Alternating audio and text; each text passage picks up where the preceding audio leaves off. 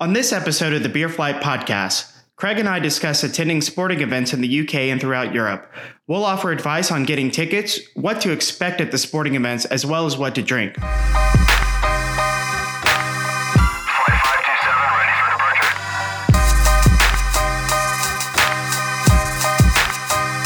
This is your captain welcoming you aboard our flight today. The crew will start beverage service shortly.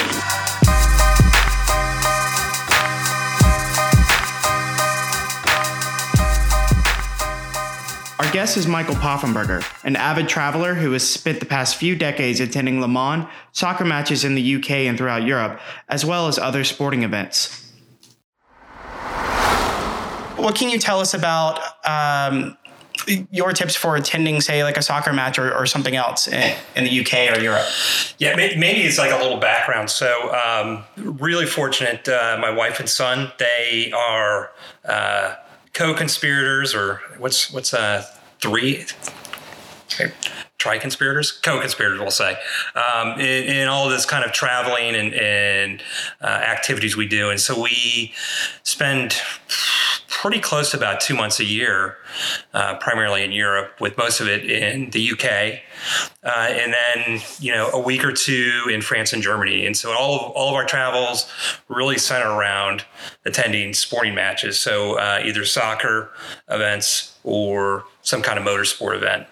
Um, but I think you know the, the the big thing and the thing that we really enjoy is uh, just kind of the communal experience of going to these events, um, and then how you kind of plan your day around it, right? And it's it's not you know one of those things where it's necessarily easy to kind of figure out how do I get tickets to place. You know, I've got to plan the transportation.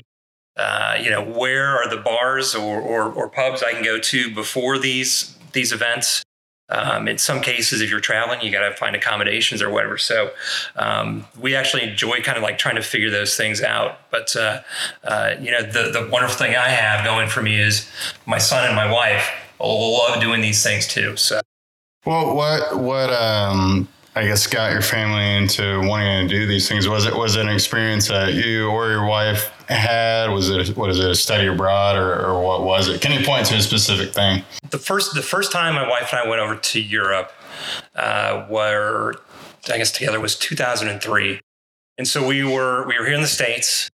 We were getting into uh, motorsports, so we had like a race car with a race, you know, a roll a roll bar, uh, you know, removable steering wheel. We drive around the southeast and to these driving events and, and races. Did you, did you drive the car on the road or is it it was uh, like a trailer? Uh, you know, so we started right. So it was a progression. You had to start with one car, and then you move to the next, and then you get the even better car. So when we started, it would be you know you drive what you brought, and then it was like oh, So no. street it was street legal that I mean you drove the car initially, but yeah, where we ended up was not street legal. Yeah, Yeah. I mean, you, yeah. So, um, but anyway, so we were doing a lot of that, uh, traveling around the southeast, and we had some friends who were involved in uh, IMSA here in the U.S. And Uh, I'm sorry, what is that? It, it was basically the sanctioning body for sports car racing in the U.S. in probably the 70s, 80s, 90s. Um, so if you go to like Sebring, one of the turns is named after this guy, Jim Bishop, uh, Jim Peggy Bishop. They ran this sanctioning organization. Um, and then my wife's family was actually into racing as well. Um, but so we would go to Road Atlanta probably more than anything else. Road Atlanta was owned by uh, Dr. Panoz, the inventor of the transdermal patch. Um, but he had he had this he race team. Um, Panoz Panoz Racing. In addition to racing here domestically, he also raced at Le Mans. So at some point we hooked up with the race team, and so in 2003 they basically put us on uh, the list for the race team uh, concurrent uh, participants. So uh, we we showed up there. We had we thought we knew French. We did not know French, um, but we showed up there, and it was just kind of you know the experience of you know how do you find your way from Paris to Le Mans. You know, if somebody understands your French accents in Paris, they're probably not going to understand it in Le Mans. Um, and we slept in like a, a Peugeot, uh, was a Peugeot 103. It was a tiny little car. We actually slept in the car because we were idiots. And can can I because I need a little bit more background because I you know I I'm a I'm a my my international sports golf, and so I follow that all around the world. And I kind of follow football or soccer from a very very distant. I mean, if it's on TV and there's nothing else on, I'll watch a little bit. But as far as racing, no idea. So, what, tell me a little bit about Le Mans and wh- where is it in the country? Even I don't even know. So uh, on the the TGV, the high speed train, it is it's like 59 minutes exactly from center Paris to the center of Le Mans, How? Which direction? uh, west. Okay. west. Um, and they call it the, so it's basically you have about 300,000 people who show up every year. It's probably the most famous race in the world. Um, uh, and they call it the biggest British race uh, in the world as well because all these Brits come over. Really? And you'll you'll see these cars that these guys drive over. I guess it's right on the coast or whatever, right? Well, they'll So, take the ferry yeah. over, and then you know you'll see like these guys hop out of these actual Ford GTS, GT40s, um, and they'll pitch a tent with their with their mates, and they'll just they'll like just camp, Hmm. um, and, they'll say it's like the best week of the year for them. These these people who have. I had a similar weekend in uh, Indianapolis for the Indy 500 once. Yeah. That is pure unadulterated America. If you've ever seen it, can imagine Le Mans is insane. Yeah.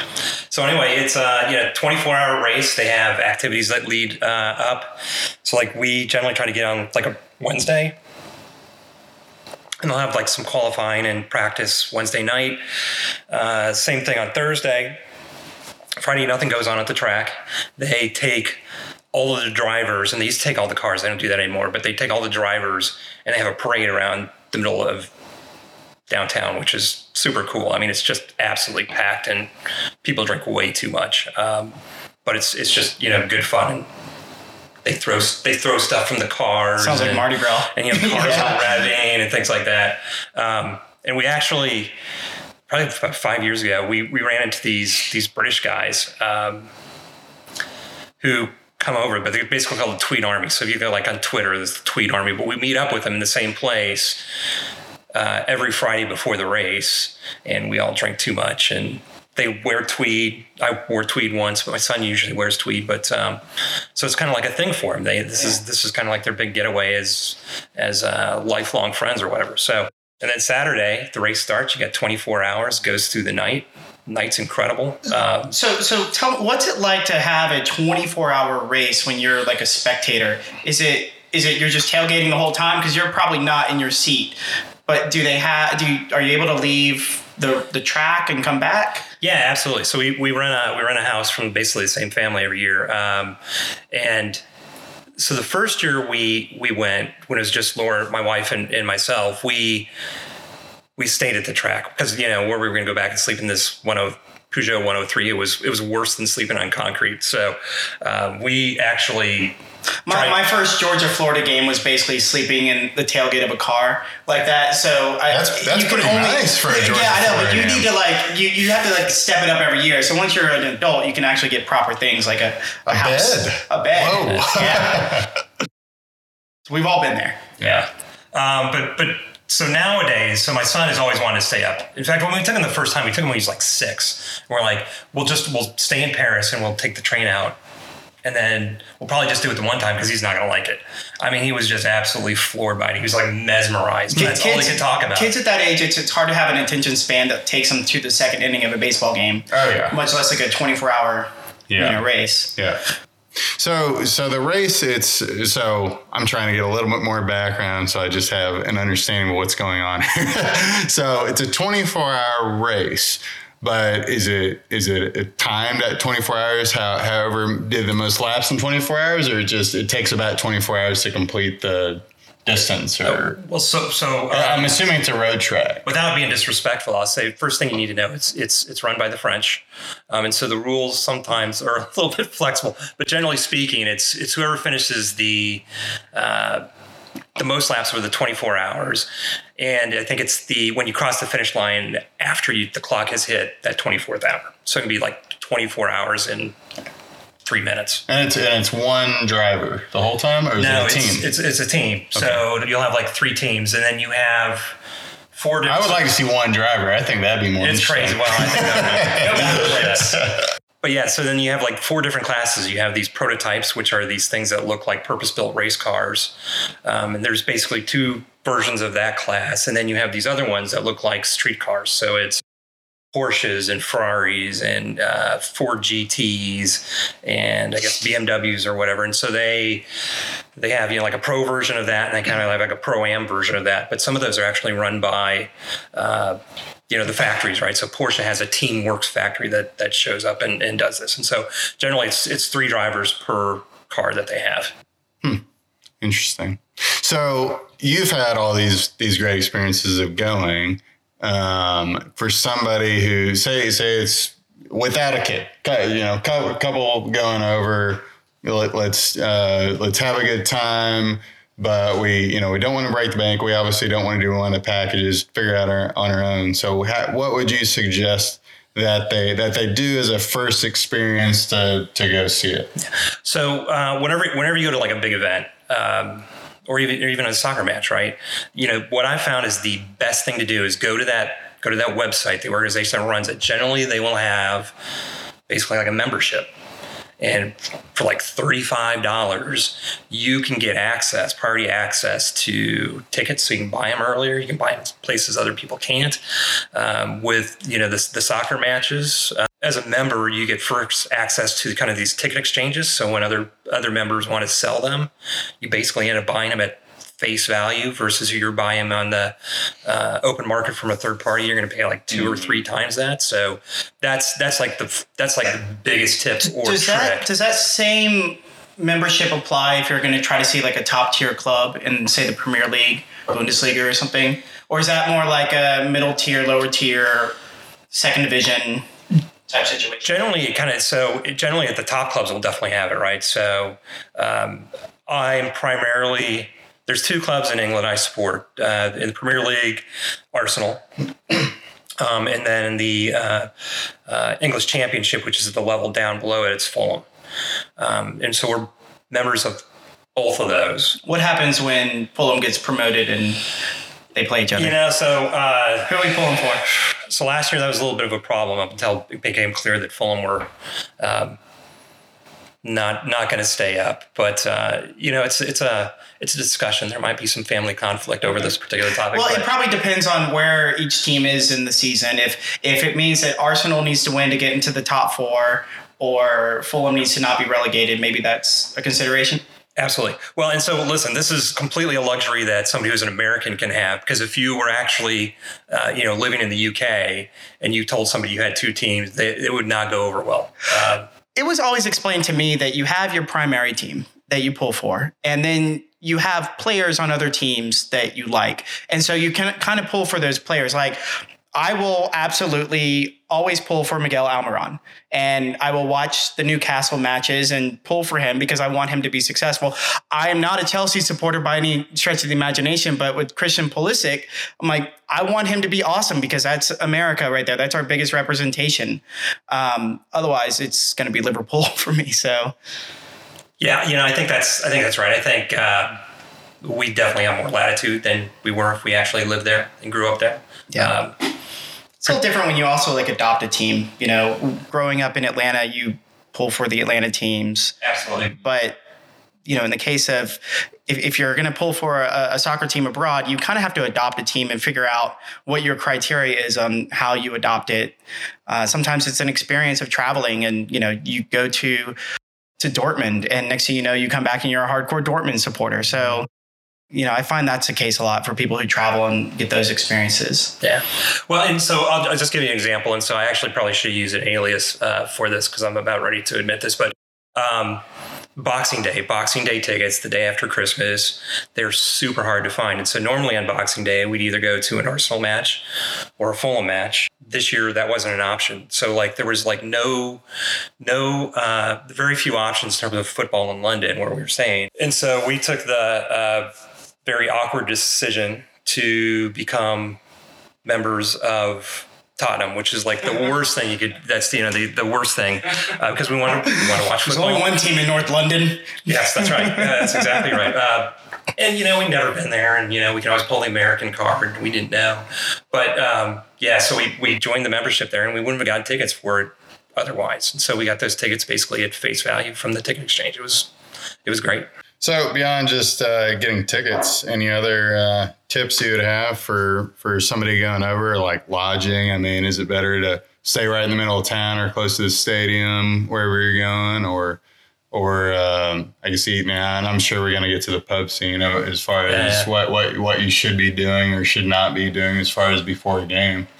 So, so it's it's so much easier now than when we first started doing this because you have you know you have the internet, you have uh, Yeah, I can't imagine doing All of that. anything I without mean, the internet. like, You gotta go to the stadium and stand in line. I remember going like we've got a phone, we don't know if it'll work when we land. You know, it's, it's kind of like crazy. Um, but you know, the big thing is uh, if you're gonna if you're gonna be just doing one thing.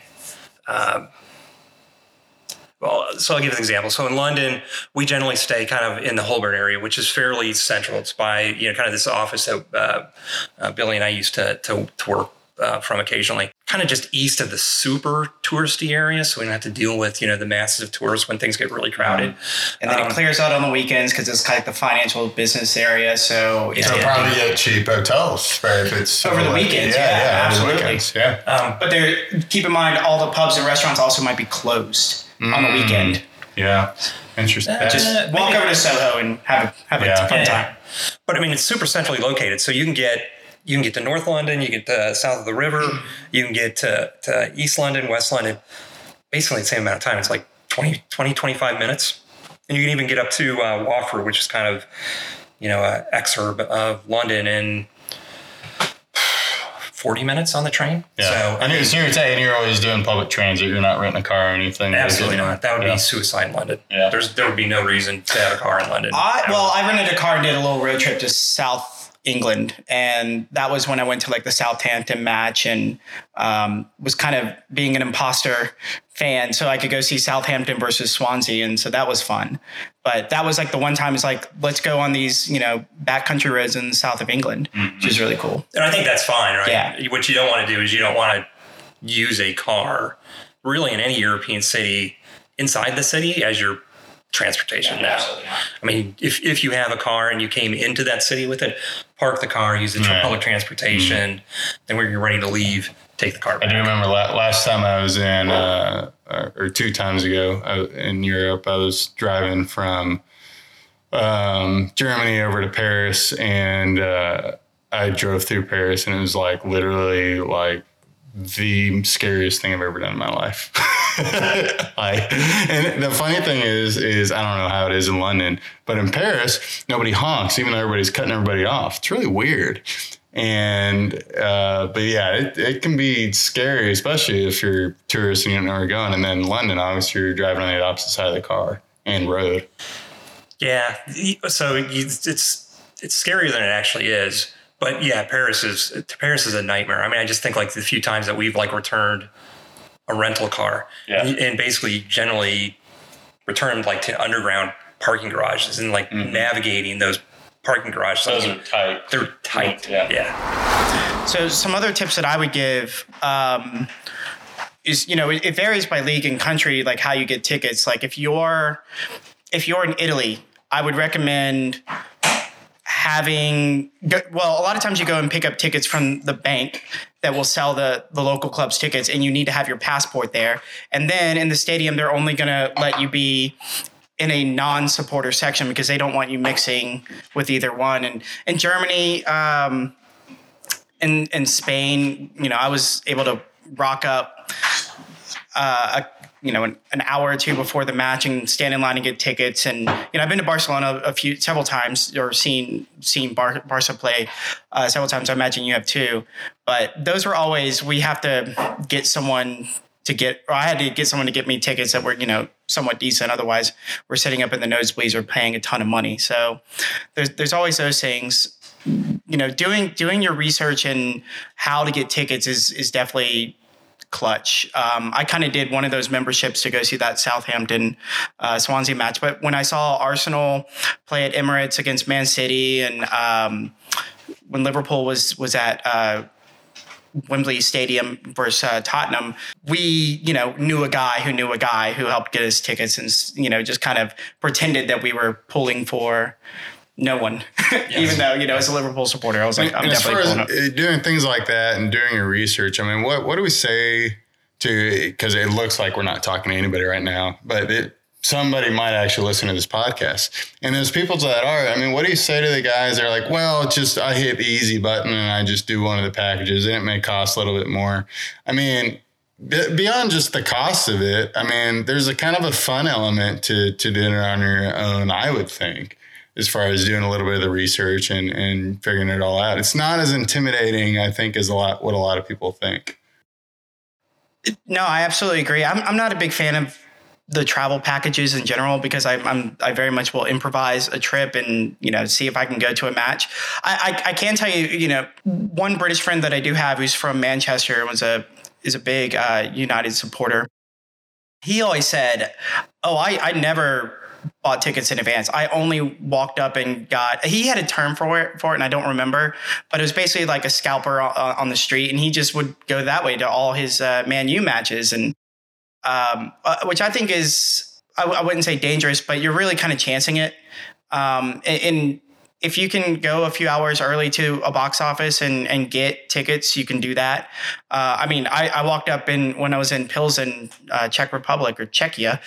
They changed their name a week later. It was raining. They were playing a decent team, and no one showed up. And we paid, I think, five euro, and we sat at midfield in like the third row, and no one was no one was there. This is a team that Petr Cech had played for um, early in his career, which I think is fun. But yeah, I, it depends on where you are. I I just wouldn't. I, I'm not a big fan of the travel packages. Well, and it's I think it goes beyond the tickets because they're going to include you know hotel, which may be whatever, but then they throw in like dinners and stuff, and it's like or a ride and is that really where you even want to go eat? Like, Yeah. you know, so I would, I would, but I'm like, you know, kind of a foodie, obviously. So I would always, I well, would and steer you, away you from might get away from the authentic experience of you know hitting up a pub before the match. They're most likely going to take you to a place that's ultra familiar to what an American would Yeah, want to exactly. go to. They already think they should. they're go to. comfortable with. Yeah. Or where they're getting a big kickback. Actually, I mean that's Yeah, that's, that's kind of like good how that works, right? Sure. I mean, yeah.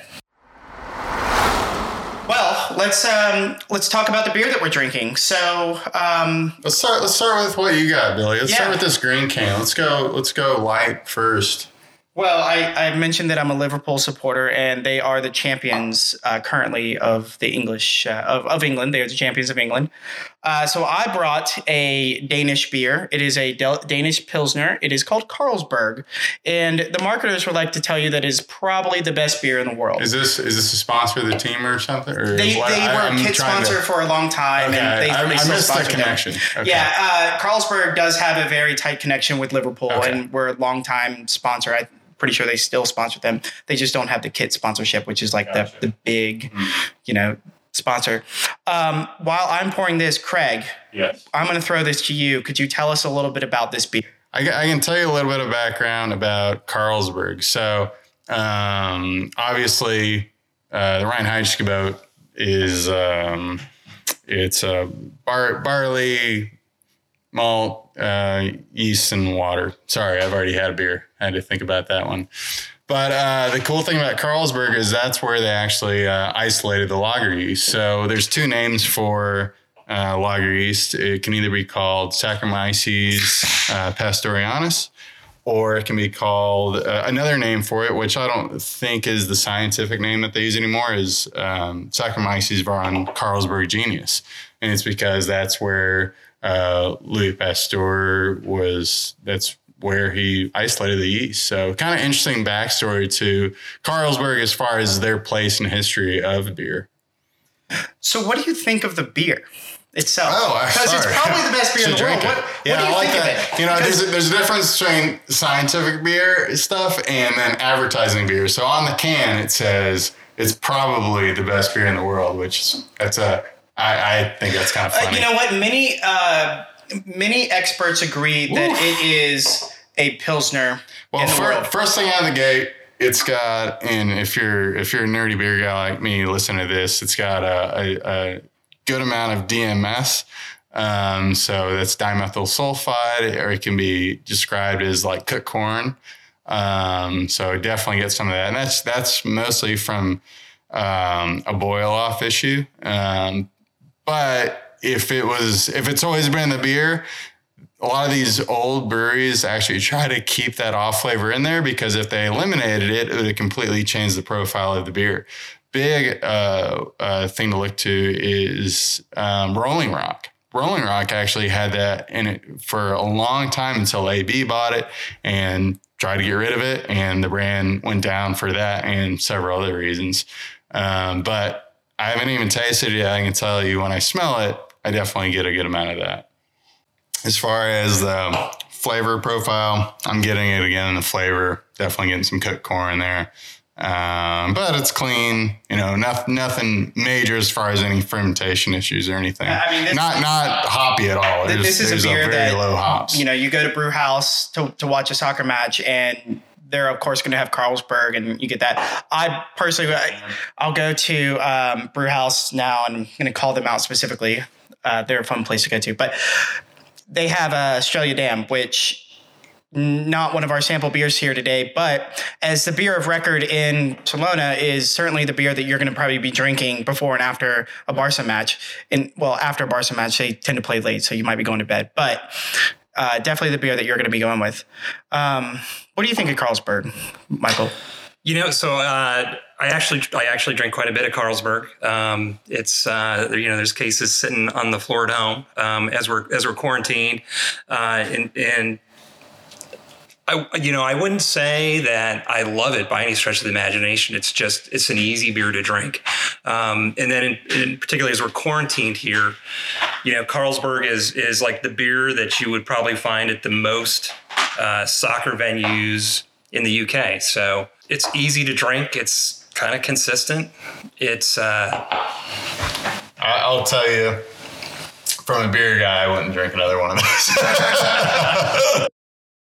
I yeah, it's it's very heavy on that DMS flavor. So, but again, you if you don't know what it is- and if you're not trained on sensory wise, I can see probably. Do you think that there might be a difference between what we're able to drink here in America with the DMS, or uh, No, that's not really else? a flavor that comes from like aging or anything. That's a brew house process kind of thing. Now, if it were an aging thing, uh, like you can definitely get in some of the German stuff that's coming over just because it takes so long. My guess is they ship this over pretty fresh. I bet they they do a lot of it here, pretty good amount of volume. I don't see a date code on it or anything that I would recognize. There's a coding, but not not very explicit. But uh, some of the German stuff tends to come over, and um, that gets like oxidized grape just because it doesn't move very fast. It's kind of they're kind of the lesser uh, volume moving brands, I guess, in the market. So, but this flavor, this is more like breast issue. I'm I'm pretty sure you'd get this over there too. Shall we move on to the next beer? Yeah, just round trip. Yeah. Okay, so this is uh, Rauchbier, um, smoked lager, just very, um, I guess, traditional style. Something that you get in um, um, uh, Bamberg, so just north of Munich. This is basically the style that every single brewery uh, would have over there. So five and a half percent, nothing big, but just some really awesome flavor. Um, so y'all tell me what you think of this. I, I mean, first off, the, the smell is great. Yeah. It just the aroma is and, awesome. and, and these beers, you know, sometimes in the market, they, you can get a smoked beer and it's so overly smoky. It's almost like cigar ashtray or like, you know, people want to, people are brewing stuff. They're like, "Ah, it tastes like you're drinking bacon. I'm like, is that a good thing or is that just interesting? So I, I want to make sure it's there, but I want to make sure it also plays with the malt and doesn't, doesn't overpower just all of your senses at this the same time. this is this is the um, summertime barbecue like taste. Like yeah, it- I mean, it, think it's it clean, with it's refreshing, even though it has some smokiness to it. Um, I mean, I bottled this on a homebrew setup about four or five months ago, and it's still tasting really good. it's not well. I mean, so if, you know, so if I had other beers that are like smoked, it is like overwhelming. It's Yeah. like you know, like artificial or whatever. And I don't, I don't think that this is it. Uh, this is just uh, the smoked malt that I get from uh, actually the the malt house is in Bamberg. It's called Weyermann Malting. Really good family. They're actually good family friends of uh, my old boss in Fort Worth, Fritz Rahr. Um, and good good people, beautiful facility that this malt came from. I, I pretty much exclusively use it when I'm making a smoke beer because I do it right. It would be fun to smoke my own malt though, and I have not done that. What what So- goes into smoking your own malt? Um. Well, first you gotta have a smoker. Unfortunately, we, we don't eat a lot of meat at home. Um, smoker can be arranged. yeah, yeah. So, um, so yeah, we we just don't eat a lot of meat at home for whatever reason. So I don't have a smoker at the house. Um, but it'd be fun to team up with with some of these Atlanta barbecue places. Obviously, I'm a Texas guy, and a lot of these a lot of these guys that actually are starting up barbecue places here, the Fox Brother guys, the Das Barbecue guys, they're both Texans. So it'd be fun to to do a project with them, throw some malts on their smoker, and see what happens. So if Fox Brothers is listening, you can also send up smoke signals. They're two blocks away, so Yeah. it'll be fine. Do we want to move on to the final beer that we've already uh, consumed? Oh, uh oh. We turned this out of order. That's all right. Um, It's okay. We can we can pretend. So, what Billy won't tell you is that I brought Carlsberg as well, just because the, the topic was kind of like English football. Um, but when he told me that, I, I kind of punted. I went to, uh, I brought a Birra Moretti that I had sticking around in the fridge. And so, um, again, pretty easy drinking beer, pretty smooth. In terms of like Italian beers, um, at least with the, the larger brands, I kind of like gravitate towards that before I, I do anything else. The reason I brought that with the topic of in kind of like English football is uh, Fulham, one of the clubs I support. Uh, you know, through our match day, we we we we plan right. So we go to a pub before we go to the stadium. We hang out at the stadium. We go to a pub after. Um, maybe dinner after that, or maybe we just go home and go to sleep because it's kind of like a big day. But um, so the pub we go for pre-match basically has Birra Moretti. It's kind of like the best choice uh, from kind of the, the the common beer brands. So and they get the temperature right, and it just seems to to work in kind of that that environment. So. There, there are so many beers that like are just perfect for that pre-match drink and you know guinness always comes to mind really quick especially if you're in a pub and someone's just going to go order a beer and they have a couple beers on tap and one of them of course is going to be guinness. Um, you know just super drinkable delicious. Carlsberg is one of them um, I'll never turn down a Guinness. I, I think it's. I mean, i think yeah. it's the best like mass produced beer Well, it's and, and people what people don't realize about it is it's not that strong. You know, people get so turned on. I tell people, yeah, go go have a Guinness or whatever because that's a lot of times if you're at a if you're at a bar and it's not you know a craft beer bar, so they'll usually still have Guinness. And uh, you know it's light. It's and people don't realize how light it is. It's just a little The- bit of the- dark malt that gives it. the that- color's yeah. definitely deceiving Well, and, the that's kind of that nitrogenation, that's what gives it Yeah. the body, but it's not. It's not from. It's a lighter, thickness, lower yeah. calorie beer compared to a lot, and it's super delicious and flavorful and drinkable. And that's why you can get it, you know, by the pintfuls, and, and you know, people keep getting different rounds. Well, and I think that's kind of like an interesting interesting thing too is people talk about you know like a song will, will remind them of like a specific event or something kind of like cool that they've done, and so they kind of get you know get this experience when they hear this song or think back to this certain time.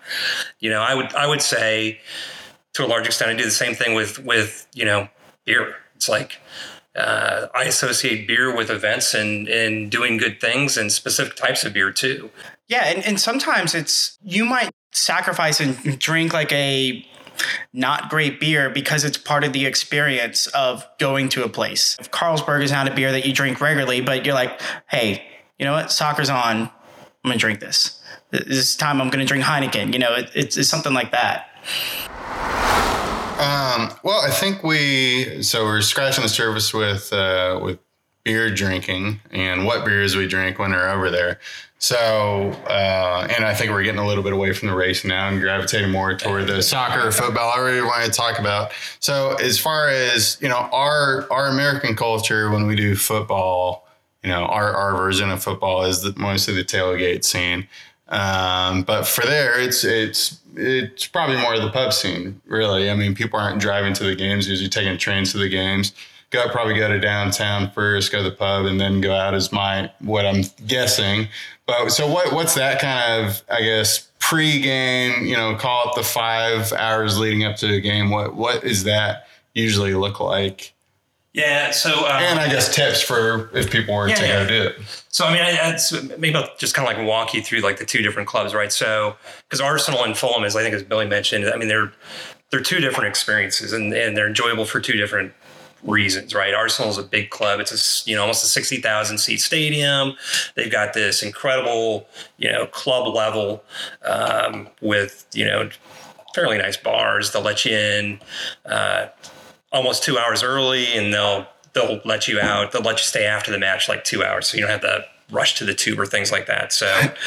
The Atlanta United should let us do that. Oh well, so listen, I'm, I lobby. Trust me.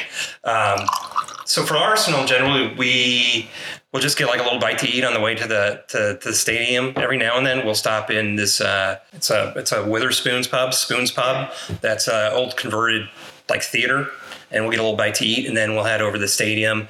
We like to buy club level tickets at Arsenal because it's kind of like a little bit more of a posher kind of experience. It's uh, uh, whatever, and they've got a, a, a on the club level, they've got this section called the uh, Royal Oak Pub, and so it's pretty pretty lowbrow for kind of club level, and you know the beer's pretty decent. Um, they've actually switched away from Carlsberg and and uh, gone to uh, a company Camden Brewing in London, which actually has kind of some more interesting type beers.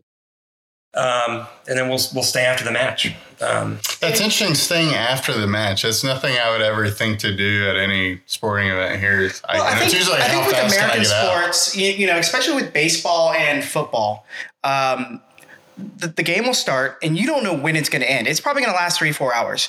But with soccer, you know in two hours it's going to be over. So you can actually plan your day around it. If the the match is you know early in the evening, you can plan reservations at a restaurant. But in our sports, it's like we're gonna go. This is our evening. We're we're going to the baseball game. Then afterwards, we'll go home because it's going to be late. It's going to be after 11 or, or whatever. So I think with them, it's, it's easier to kind of plan around the timings because how the matches are timed. With Arsenal, I, I you know, like the, the Angel neighborhood has a lot of nice stuff. And if I recall correctly, and please correct me if I'm wrong, um, there's like a strip of bars outside the stadium where like you could probably go and just grab a drink. Am I making that up? Uh, it's it's you got to like a walk like a block or two over, but then yeah, there's a there's a strip, um, and it basically goes, it basically almost extends all the way into central London. Uh, just keep walking, and it's And I I think one thing to keep in mind, um, you know, if, if you're looking at going to a match and you want to get there early, a lot of clubs will not have the same fan experience inside the stadium. You know, it might just be bare bones, like, hey, come and get like a, a sandwich and uh, a really generic beer. And, you know, it it's not some, you know, you know most the big stadiums that they're putting in now, um, expect you know like what Tottenham's just done, they've really focused on the fan experience. Uh, Emirates Stadium has that too, but a lot of the clubs, it's like it's there's a small concessions. There's nowhere to hang out. This is not a place for kids. People are going to be smoking inside in a lot of cases. Um, so you do want to go to a place beforehand um, to to drink. Well, and so you know, on that, I mean, that's that's probably one of the biggest things. Like, if you're planning to do this, is research the pub that you're going to, depending on the team you're cheering for, um, because there will actually be pubs that are designated either for the home team, for the away team, or a neutral pub. Yeah. So neutral pubs are like the ones. If you kind of didn't know, that would be perfectly safe for your kids.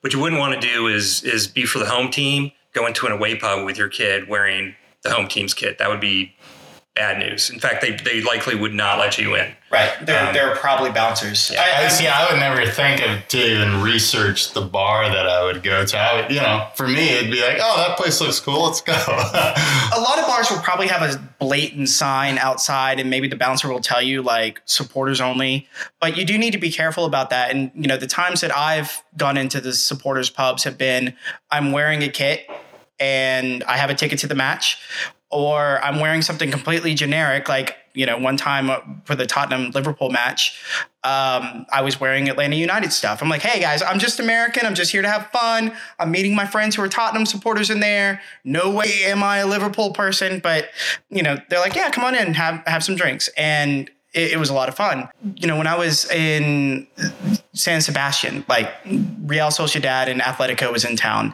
and there were a few bars on the corner that has some great um, like Basqueland Brewing, fantastic brewery, and they had a few of their beers and it was it was awesome. But if you're in say the UK or in Germany, you're probably going to find more of that drinking pub culture around the stadium.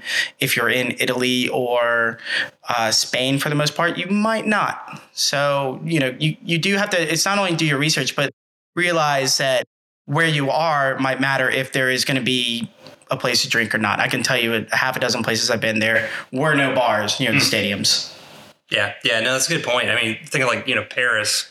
Paris, uh, there's not there's not a lot of options uh, to drink around the stadiums. I, I didn't there. see anything in Nice. Um, or Yeah, Nice is like out in the middle of nowhere. I can remember drinking like a drinking boxed wine. Barca's got a lot of places because Barcelona is so accessible Yeah, everywhere yeah. in the city. But Um, and then, yeah, I mean, most of the stuff is accessible with just, you know, a little bit of, of searching on the internet. But, you know, there was one, you know, I thought I had it all figured out. Um, you know, I knew where the, I knew where the, the, the pub I was supposed to go to pre-match. It was a FA Cup uh, semifinal with, uh, so I can't remember they're playing. But anyway, so I, I, you know, I bought club level tickets. I went to the right, you know, pub, away, you know, away pub, and I got my, you know, my Arsenal jersey on. I'm going to club level. They're like, nobody can wear, even though you're in the Arsenal section of club level, you can't wear. I don't know if that's still the same thing because it was probably like four or five years ago. maybe but also research what the uh, the opponent's colors are and don't wear those colors. yeah, no, know that in advance. That's right. Well, and you know, there's there's pictures of like these guys who will like do these half and half jerseys. Um, you don't see them very often, but every now and then one of them pops up. Awful. Never, Yeah. never. That's happened. like- Uh, yeah. Man, Georgia, Georgia, half Georgia, half Florida, or something like that. It's just divided like license plates, it's but like the only way you can worse. actually pull that off is if like your kid is playing for one team and your husband's coaching the other side or whatever. You can wear one of those. So otherwise, Very, it's very like it's a good way to get exceptions. yelled at by both sides. To be honest, Pick a side. both sides aren't gonna like you. Both sides are gonna hate you. Um, and I guess so. I guess we were talking about the difference in match. So Arsenal is very, you know, they'd say posh and very nice, and so we generally kind of like roll with that. Um, Fulham, it's it's an old stadium. It's super old. They still have like, I imagine the original wood a seats lot more on blue one collar, side. salt of the earth fans. Uh, no, not No? so much. No, because it's it's uh, no, it's West London, so it's it's not quite you know like the nicest areas of like Chelsea, but it's it's actually pretty maybe less uh, flamboyant. I don't know. The stadium's just really old, and they've got this cottage in the corner of the stadium that's just the most gorgeous thing you ever seen. And that was I was at home watching TV here, you know, in Atlanta. The sun was like beaming past this cottage. I'm like, someday I've got to go there. It just looked unbelievable. It's like literally on the River Thames. Um, and so you hop off the underground. It's like a mile walk from the underground through this uh, park, which has these green parakeets. Um, and so we'll we'll hop off the, we'll hop off the underground. We go to the pub, get a little bite to eat, a couple drinks, and then we'll walk through this park. So it's almost like this kind of like religious experience of walking through this park along the Thames. Um, and then you come up on this old time, old school stadium, very intimate. And, you know, so we, and there's not a lot of frills, but like the food, the food is generally, well, it's kind of hit or miss. They have like the world's worst hot dogs. And so we eat them and call them the world's worst hot dogs, but they have sausage rolls, which are unbelievable.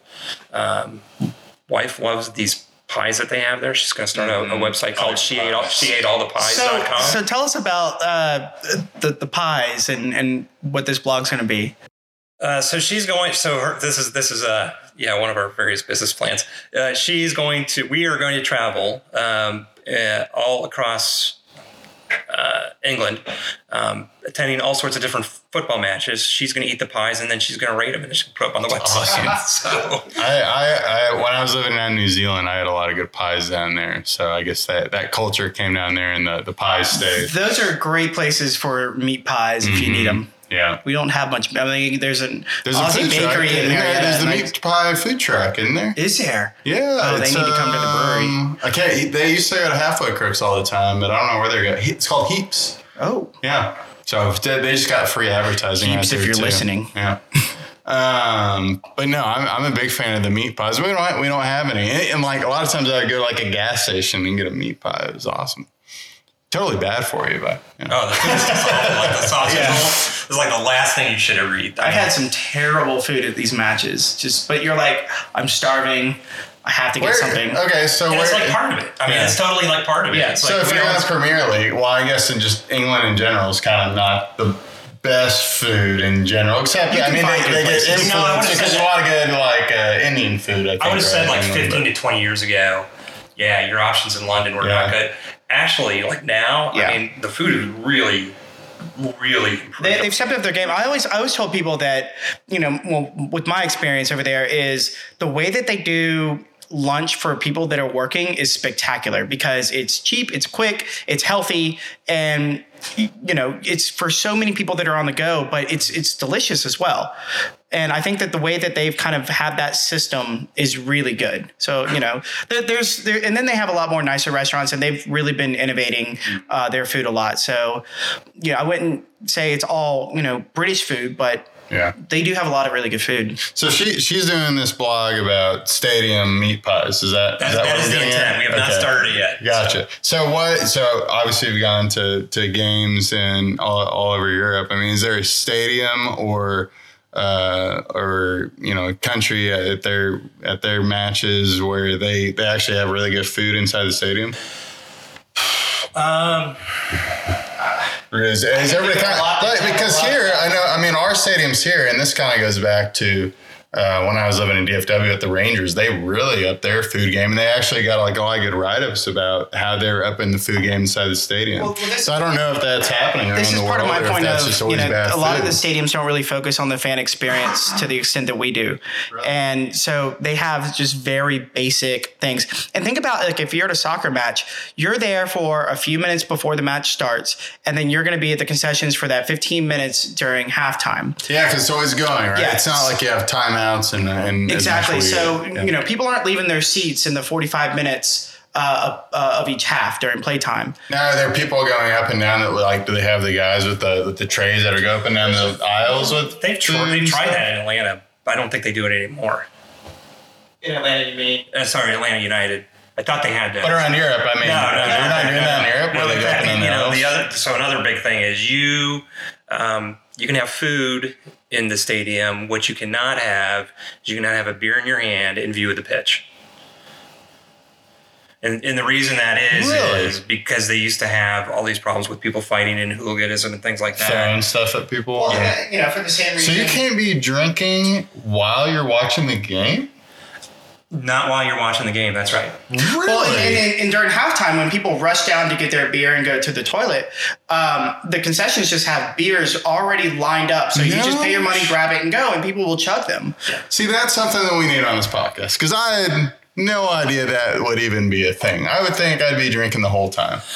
Well, so I mean, that's why you got to go early. You got to you got to start early. You gotta- Interesting. You got 45 minutes where you can't drink, um, Huh. and then you know you you can have a drink during halftime, and then These are the kind of tips that we need here because that's very important. fun information. factors into the duration of the match day, right? So, uh, yeah, I, could you go without drinking? Absolutely. Uh, would I want to? Probably not so much. All right. Well, I think where we are right now, we should probably move on to the next segment, which is our rapid fire questions. This this this is uh this is the Craig section. We still haven't named it. It was rapid fire. We're gonna name it the Craig section because I'm Craig taking I'm taking full control of the rapid fire. Do you want to start? No, is this is this is this Yeah. all at me? Or Yes. is this Oh yeah, just all okay, you. yeah. I mean, we can we can I'm ready. comment from the peanut gallery, but All right. this is all you. This is all you. First question. This one actually didn't come from me. This is a Billy question. What should people of the world know about 5G technology? It's on my phone. I know that. So number one, it's a conspiracy.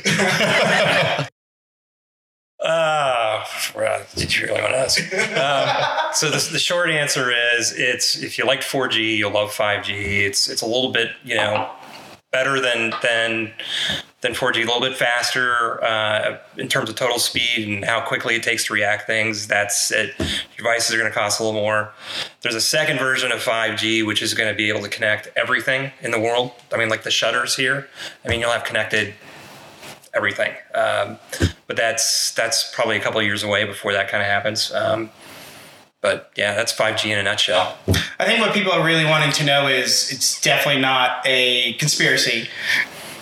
Well, I mean, I think Uh. Billy, the verdict's out on that. so, it's not a Oh conspiracy man, at I all. know people who. It's uh, it's uh, if you believe in science, trust me, it's not a conspiracy. Yeah. If you don't, I don't know if I can help you. But all right, All right, question one. Question two. I don't know if we answered this already or not. Maybe we did. But best atmosphere of any sporting event you've been to? first initial or rea- you know initial reaction would be you're just full. Just you know the the the stands the on the riverside. You go and have a pint on on on the river, but as a as a long suffering Arsenal fan, um, just this past January, we we probably played the best football I've seen us playing probably like I don't know eight years. We beat Manchester United at home. Emirates, uh, where Arsenal plays, it's a it's a modern stadium. It doesn't have like some of that electricity or the sound of kind of like the older ones. This was like the first time where this stadium just absolutely erupted. I mean, it was unbelievable. Everybody there, I've been to I don't know 50, 60, 70 matches there. This is like the first time that this thing just absolutely exploded. I mean, I was even in the club level section where things, you know, uh, don't get quite as rowdy or, or it was it was unbelievable. It was just shiver down your spine, goosebumps. It was it was incredible. I, I have to say, you know, the one time I've been to Emirates, I guess we were sitting ten rows behind the goal. The atmosphere was electric, and I don't think that the that watching the matches on TV quite capture the atmosphere of that stadium. It's it's insane. Well, it's probably most sporting events like that that it, it stuff goes off. It's like for me in golf and, and the Masters on Sunday. It's like you gotta go if you really want to to hear the roars between the trees. Like it's probably that same kind of thing. Um, okay. Well, you've been to a lot of places. Surely there's something that's next, and what is it? Ah, what's next? Oh wait, not uh, sorry, not next, but what is the what is the thing that you have to go to in life before before it ends, kind of thing? we proceed cautiously, right? We find something we like and we kind of like do it over and over and over. And then we go find the next thing we like and then we add that to it, right? And so the 24 hours of Le Mans, last year we did the 24 hours of Nürburgring. That was just like this kind of amazing kind of experience as well. Um, so I think we'll probably just, you know, push into that uh, a little bit heavier uh, once we kind of get out of quarantine. What I guess, about I, guess like I, a- have, I guess I don't have the inspiration for what's going to what be about like, like, the a next World big thing Cup? Would you would you do that? in the in the right environment, right? So next next time it's in Qatar, yeah, um, and it's and it's in the winter, which is the first What am time. it's ever been. wait, are we boycotting that even if we are whatever if we make it? No, it's the last bond. It's last. It's because Russia was Russia was bought and sold through bribes. Qatar was bought and sold through bribes. I think the one after that, which I can't remember if they selected that yet. Is that us, U.S., right? Canada, Mexico? Yeah, I it might be, yeah, yeah. Because it Mercedes is Yeah. is Yeah, uh, on yeah, the yeah. short list. So that's that's that's great. Um, yeah, I definitely do in the in the in the right environment at the right time of year, not in the middle of winter. Um, absolutely, World Cup would be crazy. We've done Euro tournament once, which is kind of uh, it's basically in between the World Cup. So like every two every four years, I guess they do it. So we talked a little bit about food selection at the stadiums. What's what's the best beer selection at any stadium? So again, you know, you don't you're you're not on the you're not on the bleeding edge of anything. And this and I wrote these I wrote these down because I thought you could drink the whole game too. Was not aware of that. By default, Mercedes Benz. You know, I take that. Uh, so I wouldn't say it's the best, but it's kind of like the most enjoyable over like a period of time. Is uh, Arsenal has this uh, Camden Hells lager, which I really enjoy. It's it's a, it's a, basically a little bit of a hoppy lager. It's got a, a little bit. It's, it's got a, li- it's a little bit cloudy, but um, it just uh, it's pretty good. And then. Which I actually thought was really interesting was uh, Tottenham's new stadium. They actually have a brewery in the stadium. Um, I think it's I think it's Beaver, around here in the Yeah. U.S. Yeah. and I thought that was pretty clever. So Yeah. um, they didn't quite have the distribution of the different types of beers at the. the Obviously, we have it here at the was- Braves kinda nice. Stadium. Yeah, got I think one, yeah. Terrapin. Yeah, they're- Terrapin. And then does a great uh, job. and uh, in Denver we had uh, Sandlot, which is owned by Coors. But Well, and, it- you know, I mean, it's something more common over here, but I'm wondering if that's now that uh, Tottenham's done it, White Hart. Uh, if that's going to be something that more stadiums start picking up on as they renovate, putting breweries and making the fan experience. Well, I think that's so. I think putting the actual brewery on premise, I think that's kind of a novel concept idea. But just the fact that they're bringing in, you know, non-traditional beers, right? So, and you know, if you were going to most stadiums, Carlsberg was going to be kind of like the number one beer that they were serving. The fact that you can get something more interesting. Um, or have a choice of you know more interesting beers. That's that's an interesting thing. You you you were never going to get an IPA like five years ago in, in a stadium. Now you can probably get that in like half of them. So they're heading in the right direction.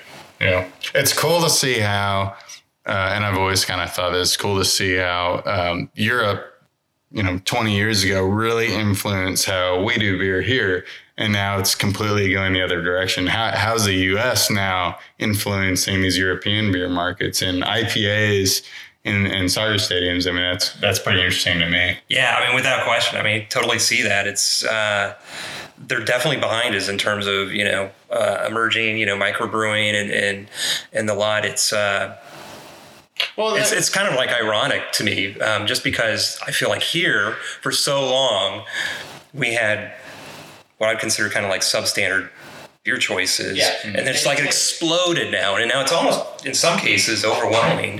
Um, I, I spent 10 years defending American beer because I always claimed that they weren't. Uh, that, that they said American, that a lot of British people said American beer is terrible, and they were right, but they were drinking terrible beer. And then I'm like, well, we actually have this huge craft beer scene that they started discovering a few years ago when uh, like Stone and even Sweetwater and Sierra Nevada would go over there. And it was really funny because at the same time that they would say American beer is terrible, they turn to the bartender and order several Sierra Nevadas. and I'm like, hey, you know that's American, right? And they're like, oh, it's the best beer here. There you Well, go. so so a big reason why I think we had such the explosion here was because our beer was we had a lot of bad industrial beer over in England, Germany, wherever. You know, their beer was actually pretty good, so they didn't have to like reinvent the wheel, or didn't really see the need to reinvent the wheel like we did. that's yeah, and that's You know, that's fair. so they so they're having some breweries emerge, but it's I don't think it's it, it's ever going to get to the point like we got because they had some breweries that while they were really big, they were also turning out some really good traditional beer at the same time, not just trying to see how industrialized they could make it. yeah. All right, so I got uh, one last question, and then I don't know if there's going to be anything else from Billy, but um, divider in our industry right now. Are you on Team Seltzer or no Seltzer? So I would like to think of myself as being quite open minded. However, uh, as it comes to this question, my first thought is no seltzer. I just feel like I'll drink beer, and if I need water, I'll drink water that doesn't have alcohol in it. I, you know, listen, I think um, my first reaction to that was. Um, Listen, you know the the white claw thing, and, then, and what I perceive to be a, uh, a stereotype around people who who drink white claw, um, and so Well, craft beer used to be just people with beards, so we had that too. yeah, and now it's everybody. So, you know, I mean, listen, of of like the things to like focus on, if people want to drink seltzer, I mean, that's fine. Just uh, as with most things, try not to be obnoxious about it. Uh, that'd be great. So, And on that bombshell, thank you to Michael Poffenberger for joining us on this episode. Beer Flight Podcast is a production from Round Trip Brewing Company. Voiceover help from Chris Mikoski and artwork help from Scott Miller. I don't know if you've seen grocery stores now. They have these directional arrows in their aisles. Why is that? without being disrespectful, I'll say first thing you need to know is it's it's run by the French, um, and so the rules sometimes are a little bit flexible. We'll see you next time on the Beer Flight Podcast. Ladies and gentlemen, thank you for flying with us today. We know you have many options in air travel, and we were probably the cheapest.